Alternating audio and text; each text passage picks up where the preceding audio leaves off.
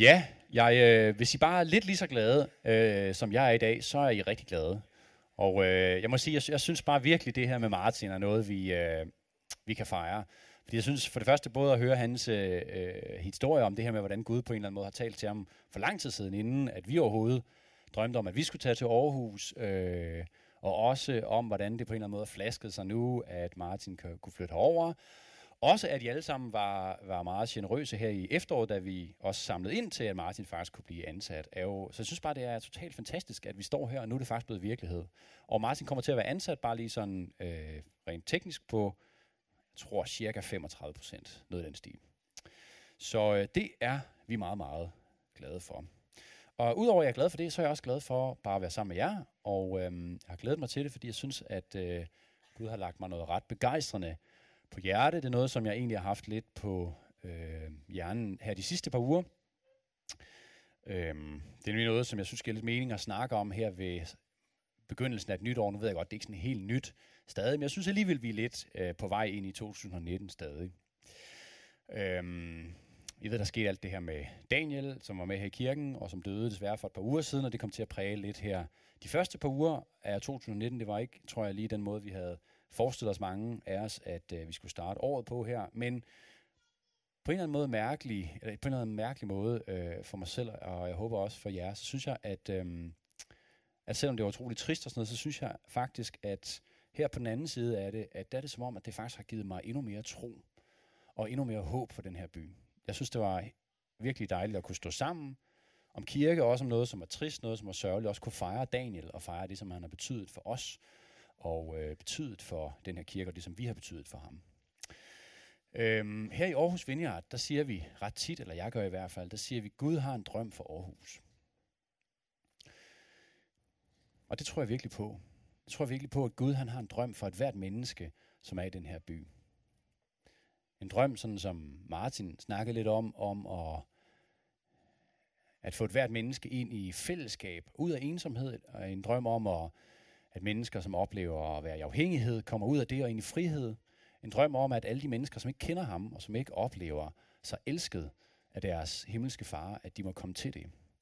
Og den drøm kan enhver også få lov til at spille en rolle i. Og det synes jeg faktisk er fantastisk. Det er som om, at Gud han inviterer os ind i den drøm, ind i den historie, for at gøre den drøm til virkelighed. Men det er jo helt op til enhver af os, hver især, om vi vil tage imod den invitation og ligesom lægge vores liv ned, vores egen historie ned, og så træde ind i hans drøm, ind i hans historie. Og det er lige præcis det, som jeg gerne vil snakke lidt mere om her i dag, øh, nemlig om, hvilken historie du vil skrive med dit liv. Hvilken historie vil du skrive med dit liv? Man kan også sige, øh, bare for at gøre det lidt mere, øh, hvad skal man sige, lidt, lidt, lidt mere afgrænset, kunne man sige, hvilken historie vil du bruge 2019 på at skrive med dit liv? Og jeg tænker, der er to muligheder, nemlig det kan være historien om mig selv, eller det kan være Guds store historie. Jeg ved ikke, om I er klar over det. Det tror jeg, øh, mange af jer er. Men øh, noget af det, som er meget kendetegnende for os som mennesker, det er evnen og trangen til at fortælle historier. Øh, og jeg vil næsten sige mere end det. Det er faktisk behovet for at se sig selv i en historie behovet for at være en del af noget større. Hvis ikke vi ser os selv i en eller anden historie, en eller anden fortælling, så oplever vi vores liv som tomt øh, eller som meningsløst. Og derfor så bruger vi vores liv og de valg, vi tager, øh, med alt det, vi gør, der bygger vi hele tiden på den her historie. Vi skriver på den, vi suger ting til os, som kan øh, give noget til vores historie, som kan bygge videre på den, som kan forme historien om mig. Øh, for en del år siden, der spillede jeg rigtig meget musik. Levede af at spille musik i forskellige bands og med nogle artister. Og det, øh, som man finder ud af, når man prøver at leve af at spille musik, det er, at det første, som pladeselskaber og manager og presse, de konsekvent spørger efter, det er, what's the story? Altså, hvad er historien om det her band? Eller hvad er historien om den her kunstner? Fordi det vigtige er ikke, hvad musikken måske handler om, eller hvad man er inspireret af, eller bla bla bla, eller det er ikke så vigtigt egentlig, om man er glad for at spille musik, eller hvad det er. Det er ligesom, what's the story? Hvad er historien om dig som menneske? Hvad er historien om dig som artist? Det er det, der er det vigtige. Det er det, som sælger ved musik. Det er det, som gør, at noget virkelig skiller sig ud fra mængden. Det er, at der er en historie. Noget, som vi kan koble os på som mennesker. Noget, som vi husker. Og på samme måde er det med alle mulige andre produkter. Øh, det kan være øh, deodoranter, eller kaffe, eller højtalere, eller vaskepulver. Altså, stort set alle de her ting, de har, altså når de bliver markedsført, så bliver de markedsført med en historie, fordi det vi køber, når vi køber noget, det er øh, meget mere end frem for selve produktet, så er det den historie, som de sælger. Og faktisk så er det sådan, i dag vil jeg våge påstå, at de stærkeste brands øh, Øh, i den vestlige verden, det er faktisk ikke fordi, altså, det er faktisk ikke, faktisk ikke fordi, de har øh, øh, et bedre produkt end andre. Det er ikke fordi, de laver et bedre produkt, det er faktisk fordi, de har den stærkeste historie. Det er de produkter, som klarer sig allerbedst. Og jeg tror, det er alt sammen, fordi vi som mennesker simpelthen er på jagt efter noget, som kan hjælpe os med at skrive på vores historie. På historien om mig. Prøv en gang at tænke på det. Tænk på, hvorfor du har det tøj på, du har på lige nu. Er det fordi, det sådan er særligt bekvemt? Kigger du ind i skabet og tænker, ah, den er bare så dejlig blød at på den der sweater. Eller er det fordi, det er sådan er særligt varmt eller sådan noget? Ikke? Eller tænk på, hvorfor hører du den musik, du hører? Eller ser de serier, du ser? Og hvis, det skal, hvis man kan også vende det på hovedet, så bliver det rigtig, rigtig tydeligt. Fordi prøv en gang at tænke på, hvorfor du ikke går i det tøj, du ikke går i. Okay, det er sådan lidt på hovedet. Men altså, I ved, jeg tror, vi kan alle sammen komme i tanker om en bestemt slags tøj, eller noget bestemt slags musik, eller nogle bestemt slags produkter, hvor, hvor altså det, det kan vi simpelthen bare ikke se os selv sammen med. Vi passer på en eller anden måde ikke sammen med det der. Ikke fordi der egentlig er noget galt med produktet, men fordi den historie, det fortæller, matcher ikke os. Det er ikke noget, der ligesom bygger på vores historie. Jeg fandt øh, øh den her reklame for Axe, som er sådan en meget klassisk øh, øh produkt, har en meget, meget stærk historie. Jeg tror nok, at det har det på der. Historien er, even angels will fall. Og så ser man hans seng der, så ligger der sådan nogle fjer i sengen. Så kan I selv tænke på, hvad det er. Den reklame gerne vil signalere. Øh, men jeg synes, det er sjovt, ikke? fordi Axe, det er sådan noget som... Øh, okay, en lille, en lille bekendelse. Jeg har i mit liv brugt en hel del Axe. det, det, det står ikke i manus, det her egentlig. Men øh, det har jeg faktisk, øh, da jeg var teenager. Og øh, så på et tidspunkt stoppede jeg med at bruge det. Og øh, det er ikke fordi, der overhovedet er noget. Altså, Axe er jo, det er jo det, der er det sjove. Axe er jo en deodorant, ligesom alt. Det er jo bare, øh, det er jo bare et eller andet øh, kemisk nede noget vand, ikke? Det er, sjovt. Jamen, det er det jo. Og så, så dufter det på en eller anden måde. Ikke? Og det har jo ikke noget med duften at gøre. Det har ikke noget at gøre med sammensætningen af det der vand. Eller sådan noget. Det er 100% den historie. Det fortæller, om man synes, det er fedt, eller man synes, det virkelig ikke er fedt. Det er sjovt, ikke? Og grunden til, tror jeg, at vi er så bevidste om de her produkter, hvad er det for nogle produkter, som vi bruger, hvad er det for nogle produkter, vi tager ind, øh, det er fordi, at det er simpelthen så vigtigt for os, det her med vores historie. Altså, vi kan ikke bare efterlade det til tilfældighederne. Vi kan ikke bare øh, bruge random produkter, som på en eller anden måde ikke supporter vores historie, altså historien om mig, som måske endda hiver den modsatte vej. Fordi det viser sig, at den her historie om mig, historien om, hvem jeg er, historien om, hvorfor jeg er vigtig, det er så ikke, det er så ikke bare noget, der bare sådan lige sker. Vel? Det er faktisk ret hårdt arbejde. Det er faktisk noget, der kræver sin mand eller sin kvinde. Det kræver faktisk utrolig stor bevidsthed. Altså lige fra, hvad for noget undertøj man går i, hvad for en deodorant, hvad for noget mad man spiser man økologisk, eller ikke økologisk, eller biodynamisk, hvad for, hvor sender man sine børn hen i, i børnehaven, hvad for noget tøj giver man dem på. Det er alt sammen noget, som er med til at bygge den her historie op om mig. Og der, hvor vi ser det aller tydeligst, og øh, jeg bliver sådan lidt, det er meget klichéagtigt, jeg ved det godt, øh, men det er jo selvfølgelig de sociale medier. Ikke? Altså, der er jo ikke noget sted, som er mere fordrende for det her end de sociale medier. Og det er helt fint. Men det er bare det, de gør, ikke? Der er jo ikke nogen af os, der bare poster sådan nogle random ting. Det, altså det er meget, meget sjældent, tror jeg, man finder mennesker, som bare poster øh, random, og, og så hvis de så gør det, så er det fordi, det er på en eller anden måde en del af deres, øh, den de er, eller et eller andet. Ikke? Fordi vi ved godt, vi er dybt bevidste om, at det vi poster, det ikke bare siger noget om, hvem vi er. Nej, det skaber den vi er. Det skaber historien om mig. Og sådan som jeg ser det, så giver det her os to store problemer, problemer, som jeg synes kommer meget tydeligt til udtryk i vores kultur. Og øh, det første problem, det er, at alle de her ting, som jeg nu har nævnt, øh, musik, eller mad, eller tøj, eller sådan noget, alle mulige ting, som kan være rigtig fine og gode og smukke ting, ting Gud har skabt, for at det skulle give os glæde, det bliver ligesom øh, et means to an end, altså det bliver et middel til noget andet. Ikke? Det bliver nemlig et middel til, at vi kan skrive på vores denne historie, til at vi kan supporte vores historie. Og som en konsekvens af det, så mister det sin smag. Fordi så kan vi ikke nyde det for det, det bare er.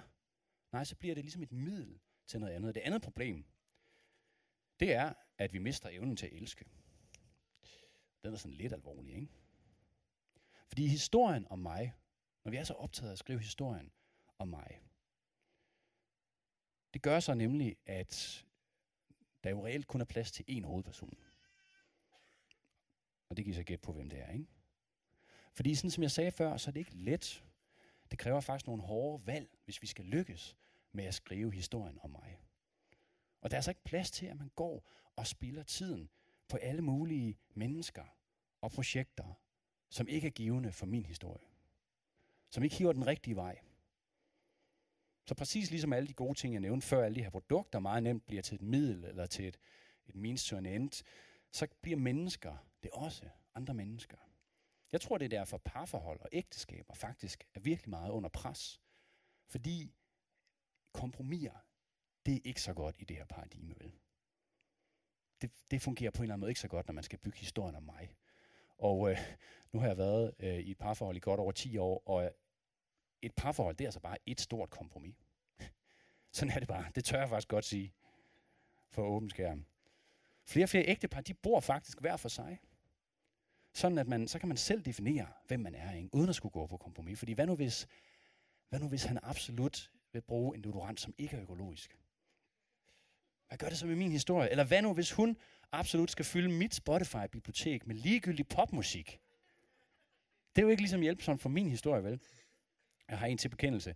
Da vi, øh, da vi blev gift, Anne og mig, for 10 år siden, der var jeg lige startet på konservatoriet, og det, der skete, det var, at i løbet af de første par uger, vi var gift, der på mystisk vis, der forsvandt en ret stor del af Annes øh, CD-samling. Det var musik, som der som sådan ikke var noget galt med, altså fine CD'er som øh, Backstreet Boys og Absolute Music og sådan noget. Men øh, altså, jeg var jo bare lige startet på konservatoriet, ikke? og jeg spillede i syv forskellige free jazz bands, og det fungerede bare ikke helt det der med at have de der CD'er stående hjemme på reolen, vel, for mig. Øh, ja, de har været væk lige siden. Sjovt nok. Sindssygt meget i vores kultur spiller på lige præcis det her, ikke? Og rigtig meget, altså konstant i markedsføring ser vi det. Det lokker med, at hvis vi bare køber det rigtige produkt, eller indretter os på den rigtige måde, eller bla bla bla, så videre, så, videre, så kan det ligesom lykkes for os, det her projekt. Ikke? Så kan vi lykkes med at skabe den historie om mig, som virkelig giver mening. Som virkelig tilfredsstiller mig. Som giver mit ego ligesom det boost, som det trænger til. Og det gør alle egoer, sjovt nok. Eller som gør sådan, at jeg endelig kan føle mig god nok. Men der er bare det ved det, ikke? at det her paradigme, det er jo en stor løgn. Det er simpelthen en løgn. Fordi uanset hvor fantastisk en historie du får bygget op om dig selv, så vil den aldrig være fuldt ud tilfredsstillende. Der vil altid være brug for mere. Uanset hvor meget dit ego bliver boostet, så har det altid brug for mere. Sådan er det ligesom bare med egoer. Det vil aldrig være nok. Og desuden så vil langt de fleste af os ende med at knække halsen på det. Der er ekstremt få mennesker, som faktisk lykkes med det her. Det er dem, som vi ser I ved, øh, på tv, eller som har 100.000 vis af følgere på Instagram. Ikke? Og så finder man ud af, når man så kommer ind bag facaden på dem, så finder man ud af, altså, at de alle sammen siger det samme, nemlig at de er faktisk ikke rigtig lykkelige, når det kommer til stykket. Vel? De er faktisk ikke rigtig tilfredse. Fordi virkeligheden er, at vi kan ikke skabe en historie om os selv, som gør, at vi kommer til at føle os gode nok. Uanset hvor meget vi prøver. Men alligevel så bliver vi ved med at stræbe efter det, ikke? Hvorfor? Det er fordi, vi har mistet den store historie. Vi har mistet Guds store historie. Den store historie om den her verden. Om hvordan at der er en Gud, som skabte alting. Som skabte alting i kærlighed. Som skabte alting med et formål. Med en længsel efter nogen at være sammen med. Den historie, der handler om en Gud, som er alfa og omega, som er centrum for alting, og som skaber alt andet, bare ved at, altså, han taler det frem ud af hans ord. Den Gud, som alting kredser rundt om. Paulus han siger, i ham lever vi, ånder vi og er vi. Og vi har mistet historien om den Gud, som er en far, som længes uendelig efter en hver af os. Ikke? Og som ikke har efterladt os faderløse eller historieløse i vores egen en eller anden eksistentiel mudderpøl, men som tværtimod inviterer enhver af os ind i hans historie. Fordi Gud ved godt, at vi får tabt, hvis vi skal prøve selv at skrive en historie, som skal give mening. Fordi det er vi simpelthen ikke skabt til. Vi er ikke skabt til at være hovedpersonen i vores egen historie. Vi er skabt til at være en ud af mange hovedpersoner i hans store historie. I Guds store historie. I den eneste historie, altså den historie, som begyndte med verdens skabelse, eller faktisk i virkeligheden lang tid før det, og den historie, som aldrig slutter. Det er den eneste historie, som engang vil stå tilbage, når alt andet selv, X og Coca-Cola, er blevet glemt. Guds store historie er i fuld gang lige nu. Og du og jeg kan vælge at træde ind i den i dag. Sådan at vores historie ikke bliver historien om mig, men bliver historien om ham. Historien om ham, som gør alting nyt. Og derfor så er spørgsmålet til enhver, sådan som jeg sagde i starten, hvilken historie vil du skrive med dit liv? Vil du bruge dit liv på at skrive historien om dig selv? Eller vil du bruge dit liv på at skrive med på Guds kæmpe store historie? Nu skal vi læse sammen fra Matthæus kapitel 14. Og øhm, vi skal huske det kapitel, så er det et utroligt begivenhedsrigt kapitel. Der først skete det, at øh, Herodes grebet af stemningen til en eller anden fest, øh, for han hugget øh, hovedet af Johannes Døberen, som er Jesus' fætter og virkelig, virkelig gode ven. Og Jesus får det her at vide og bliver altså virkelig chokeret og tager ud for at være alene og for at processe det her, men han bliver øh, fuldt af en hel masse mennesker, som vil helbredes og som vil øh, være sammen med ham og alt muligt. Mange tusind mennesker, han helbreder dem alle, så han bruger en hel dag på at helbrede folk. Og så har de ikke noget mad, og så er der den her historie om, hvordan han bespiser dem med fem brød og to fisk. Øh, der har muligvis været 15.000 mennesker. Øh, og så, efter de alle sammen har fået mad, sker det her, som vi skal læse nu fra vers 22. Straks efter nøde Jesus disciplene, og når man nøder nogen, så er det altså ligesom, at man er til kaffebord hjemme hos ens farmor. Hun siger, ah, tag lige lidt mere, tag lige lidt mere, lige lidt mere. Men der, der er altid som om, man kan altid lige få lidt mere. Nøder, det er simpelthen, at man virkelig opfordrer nogen på en meget kraftig måde. Sådan kunne man sige det. Så det gør Jesus. Jesus opfordrer disciplerne meget kraftigt til at gå ombord i båden og tage forvejen over til den anden bred, mens han selv sendte skarne bort. Da han havde sendt skarne bort, gik han ene op på bjerget for at bede. Da det var blevet aften, var han alene der. Båden var allerede mange stadier fra land og kæmpede med bølgerne, fordi vinden var imod. Men i den fjerde nattevagt, og det er nok omkring klokken 3 om natten, kom han til dem gående på søen. Da disciplene så ham gå på søen, blev de skrækslagende og sagde, det er et spøgelse, og de skreg af frygt. Og straks talte Jesus til dem og sagde, vær frimodige, det er mig, frygt ikke. Men Peter sagde til dem, herre, er det dig, så befal mig at komme ud til dig på vandet. Han sagde, kom. Peter trådte ud af båden og gik på vandet hen til Jesus. Men da han så den stærke storm, blev han bange, han begyndte at synke og råbte, Herre, frels mig. Straks rakte Jesus hånden ud, greb fat i ham og sagde, Du lidetroende, hvorfor tvivlede du? Da de kom op i båden, lagde vinden sig. Og mændene i båden kastede sig ned for ham og sagde, sandelig, du er Guds søn.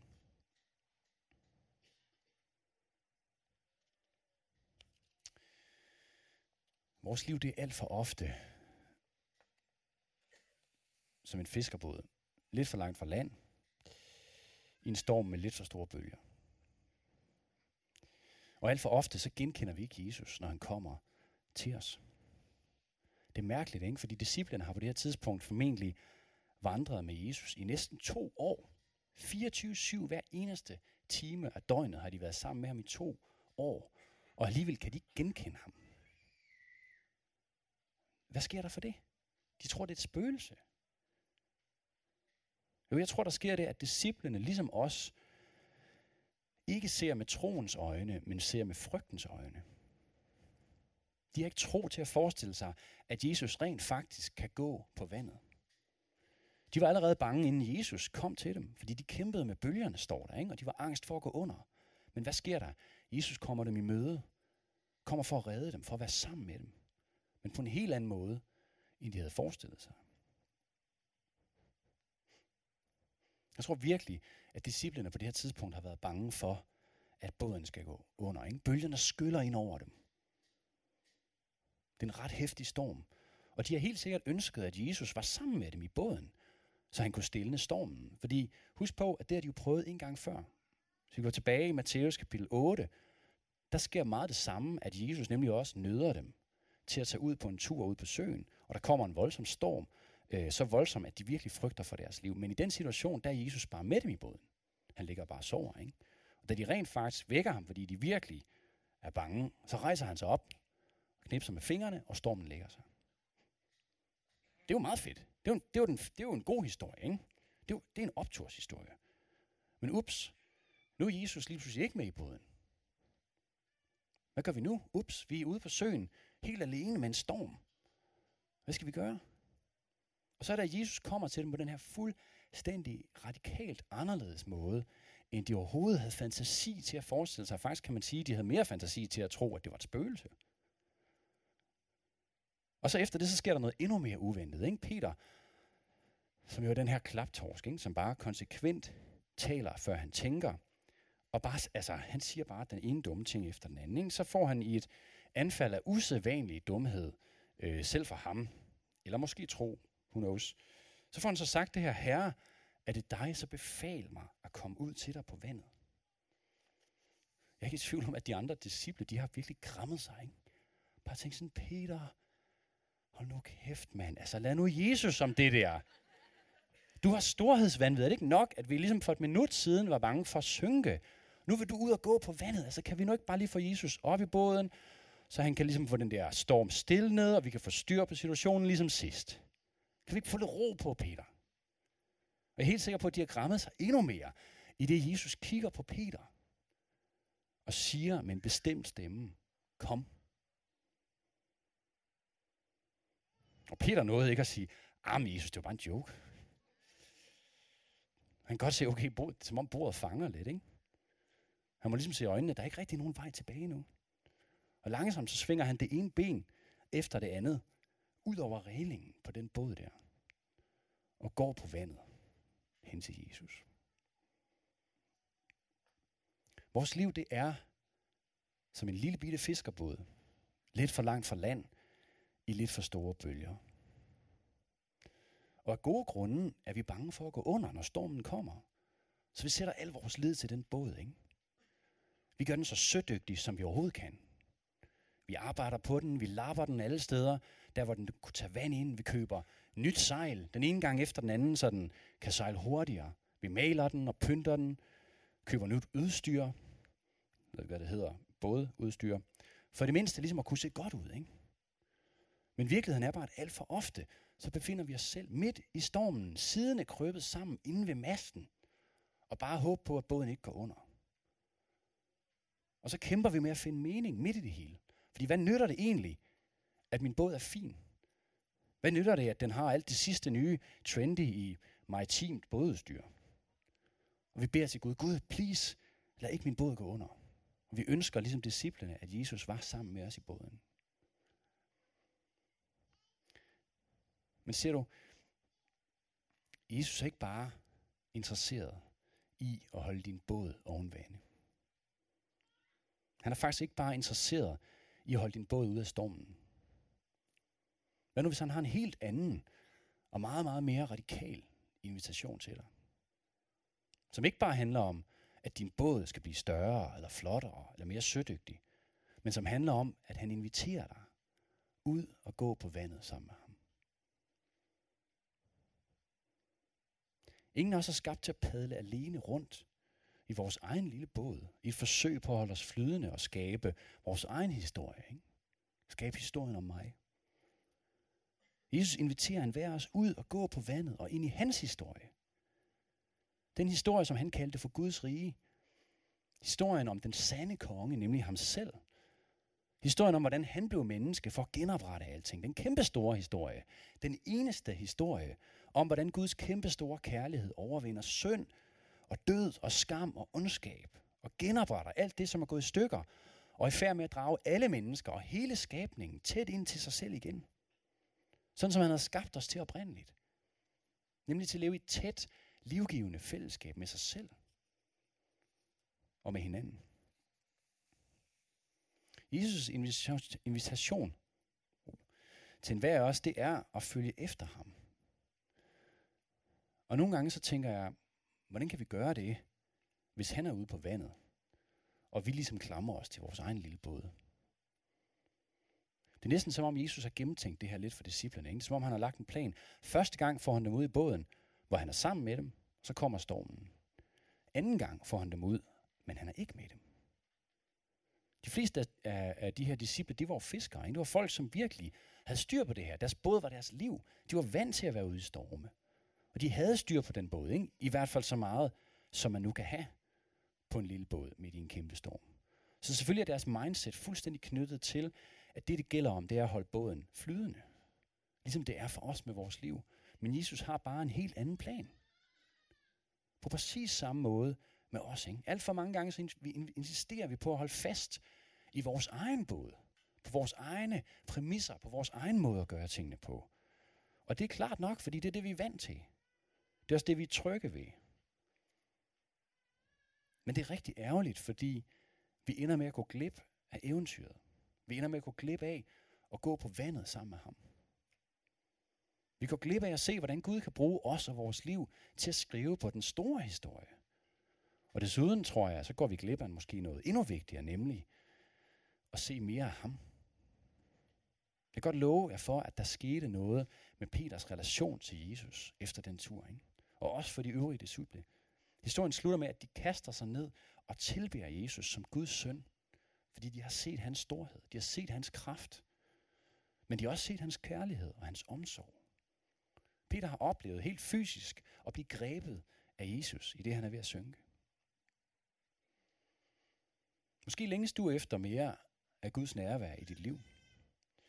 Eller måske længes du efter at se mere af hans kraft. Og jeg tror for mange af os, at der er kun én vej. Og det er ud af båden. Fordi en ting det er, om vi tror på Jesus med vores hoved. Ikke? Om vi tror på, at han er virkelig, om han har eksisteret, om vi tror på, at han er Gud. Men noget andet er, om vi er efterfølgere. Fordi at være en efterfølger, en disciple, det vil sige at træde ud i Guds store historie med hele vores liv. Ikke bare to timer om søndagen, men med hele vores liv. Og det vil faktisk sige at give afkald på vores egen historie. Giv afkald på, at dit liv handler om at skrive din egen historie.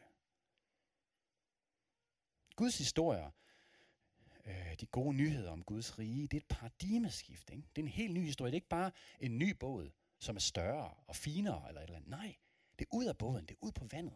Og på samme måde er det med alting i vores liv. Ikke?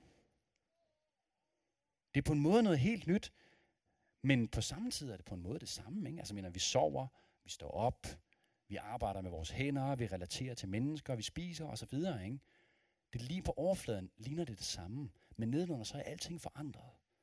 Fordi med vores tid og vores energi og vores valg, vores kærlighed, så skriver vi pludselig ikke længere på vores egen historie. Nej, pludselig skriver vi og lever vi i Guds kæmpe store historie. Og jeg ved ikke, hvad det vil sige for dig at træde ud på vandet, ud i Guds historie. Måske handler det om, at du oplever, at Gud kalder dig til at træde ud i noget helt nyt med dit liv. Noget, du skal have mod til at træde ud i, fordi han inviterer dig til det. Måske handler det om, at Gud kalder dig til en dybere overgivelse, til overgivelse af din økonomi, eller din karriere, eller din karakter. Måske handler det om for første gang at sige ja til Jesus som rigtig. Og sige til Jesus, ja, jeg vil ud af min egen båd. Jeg vil gerne ud på vandet til dig. Jeg ved ikke, hvad det handler om for dig. Men spørgsmålet er, hvad vil vi satse på? Vil vi satse på vores egen lille båd? Vil vi investere alting i den, ikke? så den bliver mere sødygtig, får større sejl, lækre indretning, sådan noget læder, interiør. Og så håbe på, at den ikke går under, når stormen kommer. Eller vil vi lære at gå på vandet? Vil vi træde ud midt i stormen, ud midt i eventyret, og gå rundt derude sammen med Jesus og skrive historie? Fordi at træde ud i Guds store historie, det er en fuldstændig game changer. Det er som sagt ikke en ny båd, en større båd, vi træder ud i. Nej, det er, at vi træder ud på vandet. Vi træder ud på troens 70.000 favning, hvor alt kan ske. Det kan være, du tænker, er det sikkert? Det lyder sådan lidt farligt, eller hvad? Er det ufarligt, eller hvad? Nej. Det er ikke ufarligt. Fordi hvordan ved man, om vandet holder? Hvordan ved man, om man synker? Det ved man jo ikke, før man træder ud på det, vel? Og det er troens paradoks, ikke? Vi kan tro på Jesus med vores forstand, med vores tanker, på at han er virkelig, på at han er Gud. Vi kan tro på, at han døde for os, men det bliver først virkelighed, når vi overgiver os til hans historie og træder ud på det vand. Peter fik ikke sådan en øh, virkelig lækker, blikstille sø med en smuk solnedgang og nogle svaner, der svømmede og sådan noget. Han fik en storm at træde ud i. Og sådan er det bare, ikke? Livet er ikke en blikstille sø med svaner og en smuk solnedgang. Det er mit liv ikke i hvert fald. Mit liv det er en storm. Og alt for ofte, så lader vi os styre af frygten for stormen. Ikke? Og så sidder vi i fosterstilling inde ved masten i vores lille fiskerbåd og håber på, at den ikke synker. Imens vi med jævne mellemrum brækker os ud over det hele. Fordi det gynger sådan, ikke? Okay, det bliver lidt malerisk nu. Men altså nej, det er ikke sikkert. Det er ikke ufarligt at træde ud på vandet. Vel, det kunne vi, heller, det kunne vi se fra Peter også. Det var ikke ufarligt. Han var ved at synke. Men det er stadig et bedre alternativ, end at sidde og klynge sig til masten. Kan I huske vel, i, i Narnia, der er hende her Lucy, som er den lille pige, som har en sådan lidt særlig relation til løven Aslan, som er et billede på Jesus. Og på et tidspunkt, så er der en, der spørger hende, jamen Lucy, er han ufarlig? Altså han er en løve, er han ufarlig? Så tænker hun sig lidt om og siger, nej, han er ikke ufarlig, men han er god. Guds historie, det er ikke som nogen anden historie. Det er en historie om Guds godhed, om Guds trofasthed, om Guds nåde og ikke mindst om Guds kærlighed. En kærlighed, som vi kan træde ud i med vores uperfekte liv og lade os opsluge af. Ikke på en måde, så vi forsvinder. Nej, tværtimod, så vi bliver virkelige, så vi får virkelig substans, så vi bliver sandt menneskelige. Guds historie det er først og fremmest en historie om kærlighed. Og det er derfor, at det er en historie, som varer evigt, fordi kærligheden forgår aldrig. Og derfor, så når vi træder ud i den historie med vores liv, så får vores liv pludselig evighedsbetydning. Når vi træder ud i den historie, og lader os vejlede af Jesus, så kan vi ligesom Jesus gjorde det, give os selv i kærlighed til verden. Fordi det handler pludselig ikke om os selv længere. Det handler pludselig ikke om, at vi skal, uh, vi skal passe på, fordi vores egen historie, og hvad sker der nu, ikke? Og derfor kan vores liv pludselig få evighedsbetydning. Sådan så alt vi gør, alt det vi gør med vores liv allerede nu, det skriver med på Guds store, evige historie. Det synes jeg er kæmpe stort. På en måde kan man sige, at vi nærmest allerede er trådt ind i evigheden, hvis vi gør det, i det, vi træder ud på vandet. Ikke? Fordi når vi giver os selv i kærlighed til den her verden, vi gør, ligesom Jesus gjorde, så bliver det aldrig nogensinde glemt. Skriv skriver det med på Guds kæmpe store historie om alting. Når vi giver afkald på at skrive historier om os selv, når vi giver afkald på vores egen båd, så bliver vi medforfattere på Guds store historie. Og jeg tror, at når vi en dag står på den anden side og kigger tilbage på det her liv, så er jeg helt overbevist om, at vi vil se sider og kapitler, måske endda hele bind, som vi har fået lov til at være medforfattere på.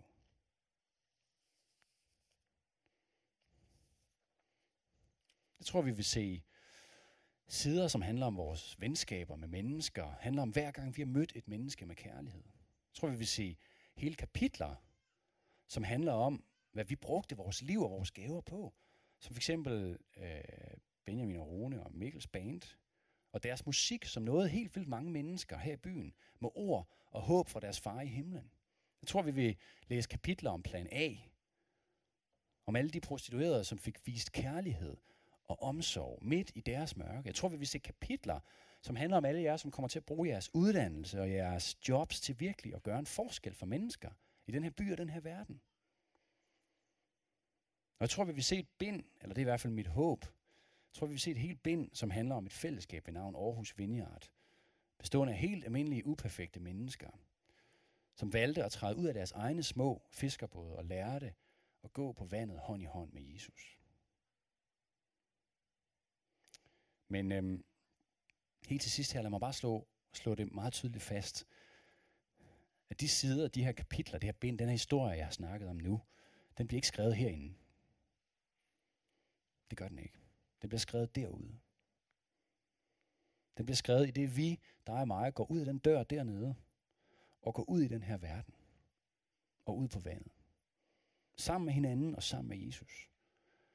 Den bliver skrevet i det, vi mere og mere træder ud i Guds store historie. Ikke fordi vi skal sælge alt, hvad vi ejer og flytte til Afrika, vel? Men på den måde, at alt, hvad vi gør, pludselig ikke længere handler om os selv. Det handler ikke om at skrive historien om mig, men det handler om at skrive med på Guds store historie. Og det her, det er, hvad sand efterfølgelse handler om. Det er det, det er at være en disciple af Jesus. Fordi den kristne tro har aldrig handlet om dig eller mig. Den har aldrig handlet om, at vi skulle få et bedre liv.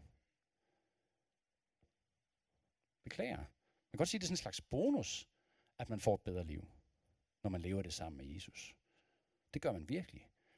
Men det er faktisk egentlig ikke det, det reelt handler om. Det er meget, meget større end det. Det handler om, at der er en ny konge i byen. Der er en ny konge i byen. Det handler om, at der er en konge, som kan gå på vandet selv i den vildeste storm. Der er en konge, som har fået givet al magt i himlen og på jorden. Der er en konge, som har overvundet døden. Der er en konge, som en dag kommer tilbage og endeligt kommer til at genoprette alting, gør alting nyt. Og lige nu i dag, så handler det om, at den konge kigger på dig ude fra stormen og siger, frygt ikke. Jeg er med dig. Kom nu for hulen ud af den båd. Kom ud af din egen egosåbe, ikke? hvor det hele handler om dig. Kom ud af dit forsøg på at skrive historien om dig selv og træd ind i min historie. Lad os gå på vandet sammen med mig. Tag min hånd og lad os gå ud på vandet, ud i stormen og skrive historie sammen. Kom.